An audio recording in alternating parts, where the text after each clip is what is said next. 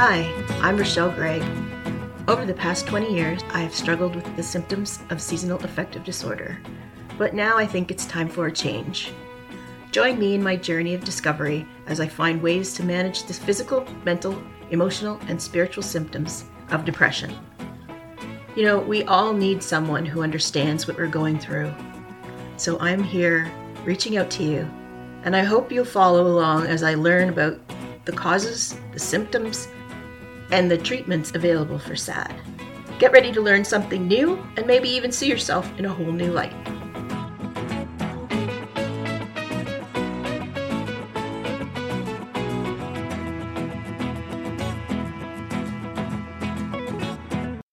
Hello, welcome to another episode. And this week I want to talk to you about sleep. We all need sleep. Sleep is important for us to stay healthy. But unfortunately, when you suffer from SAD, if you're like me with the winter SAD, you sleep a lot. In fact, you sleep too much to the point where your life can be non productive. For example, today I got up at 8, went to the bathroom, I checked my phone, I laid back down beside my husband, was playing on my phone, and the next thing I knew, he's waking me up and he's telling me it's 3 o'clock in the afternoon. I just snuggled down into the bed. I turned on my heated mattress pad so the bed was nice and warm.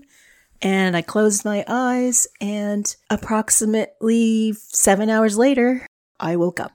And that is usual for me in the wintertime.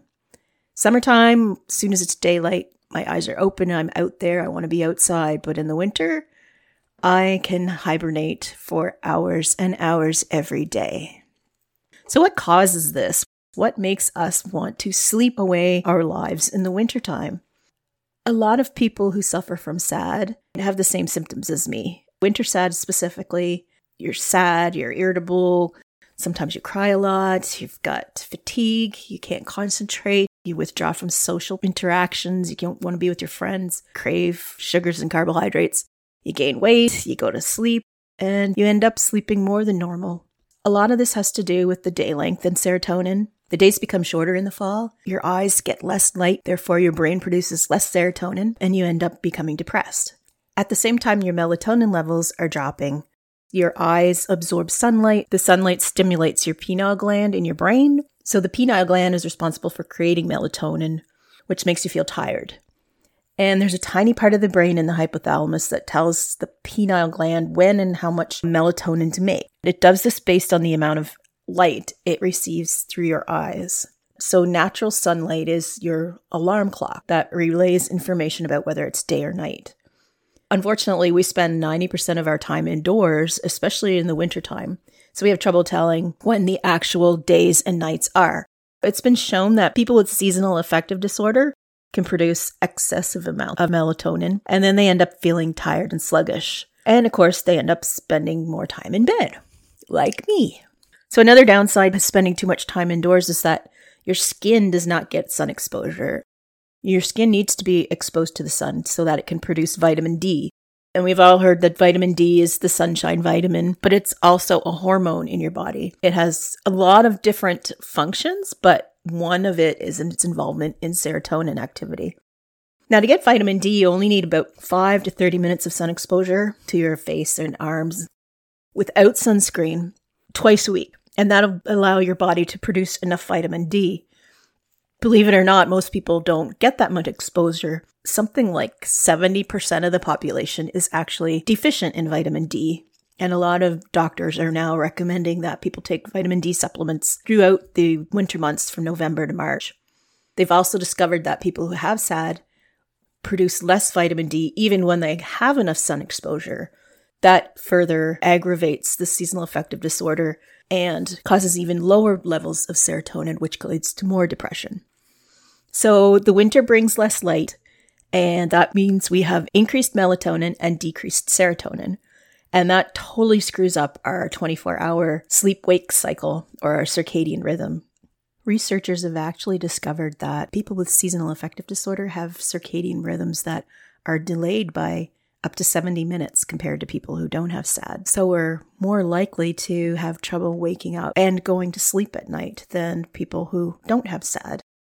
There's another study that said that people with seasonal affective disorder actually generate a biological signal for change of season that's similar to animals and how they regulate their seasonal changes in their behavior.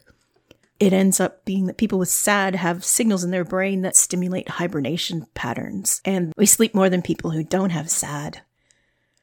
But just because we're sleeping doesn't mean we're getting good sleep. A lot of people with SAD actually have the opposite experience where they can't sleep at night.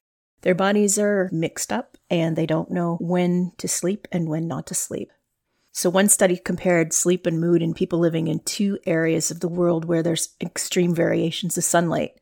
In Ghana, where the sunlight remains constant, there's hardly any difference between sleep and mood through the winter months.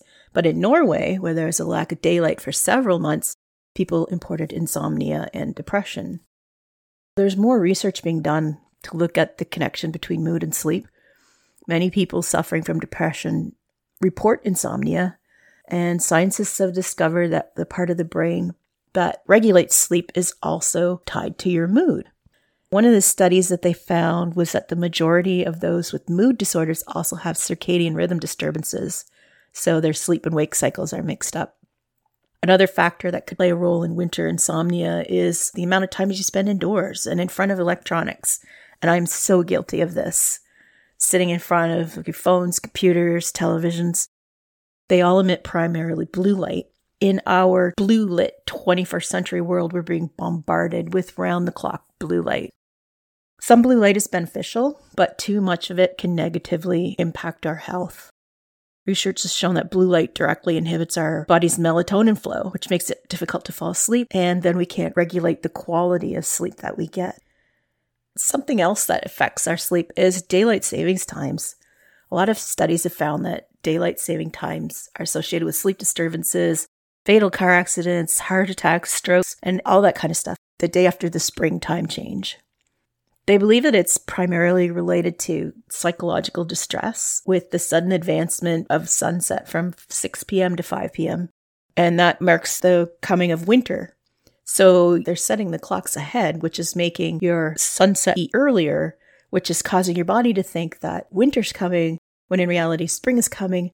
So it totally screws up our bodies, which is another reason why we really don't need daylight savings times because it's not beneficial to our bodies one of the best things that you can do for SAD and one of the most promising and effective treatments for SAD is light therapy. You want a full spectrum light that's similar to sunlight, and you use them for 20 to 60 minutes in the morning from early fall until spring, and they'll lower your melatonin and boost serotonin. I talked about this in my last episode, and if you haven't listened to it, you should definitely go and find out what light therapy is all about. So it really doesn't matter if you have the winter blues or SAD or or not. In the wintertime, you really need to get the right amount of sleep and quality sleep. If you're feeling tired or lethargic, you're probably not getting enough sleep, or at least you're not getting the restorative sleep that you need. One of the things that you can do is use a light therapy box. That, of course, is going to help you wake up in the morning. It's going to improve your sleep. You can use dawn simulators or wake up lights. That's a great way to get your circadian rhythm under control. You've programmed them to slowly get brighter and brighter and brighter at a certain time of the day when sunrise normally would be. In the wintertime, might not get light out until 7:30 in the morning, but you can set your dawn simulating light to 6:30 and within the 10 minute period, you'll have a daylight situation in your bedroom, which will reset your circadian rhythm. Of course, you can just get outside. Spending time outside in the sun every day is a great way to boost your mood, get your vitamin D, and that'll help battle depression. And of course, it will help regulate your circadian rhythm. Exercise has amazing benefits for sleep. It can trigger endorphins and other chemicals that make you feel good. Plus, it can make you sleep better. Make sure that you work out earlier in the day because you don't want to be pumped with endorphins right before you go to bed. And if you exercise outside in the natural light, then you get bonus points because you're doing two things at the same time. A lot of people will use yoga or meditation or prayer, ways to calm the body and the mind. In the morning, they can help you feel focused and more energized. And in the evening, they can clear your mind of all the worries that you've had during the day. So you can focus on sleeping. And of course, as I talked about last time, routine. One of the most underestimated ways to improve sleep is by sticking to a regular schedule. Go to bed and wake up at the same time. And over time, Keeping this routine will allow you to feel more awake in the morning and help you sleep better at night.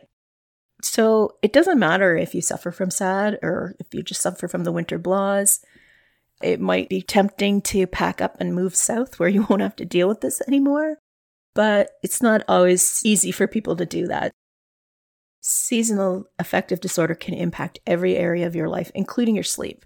So I plan to dedicate a few of my upcoming episodes to different methods and techniques and coping strategies you can use to help you with seasonal affective disorder or depression, or to just help you get rid of your winter blahs.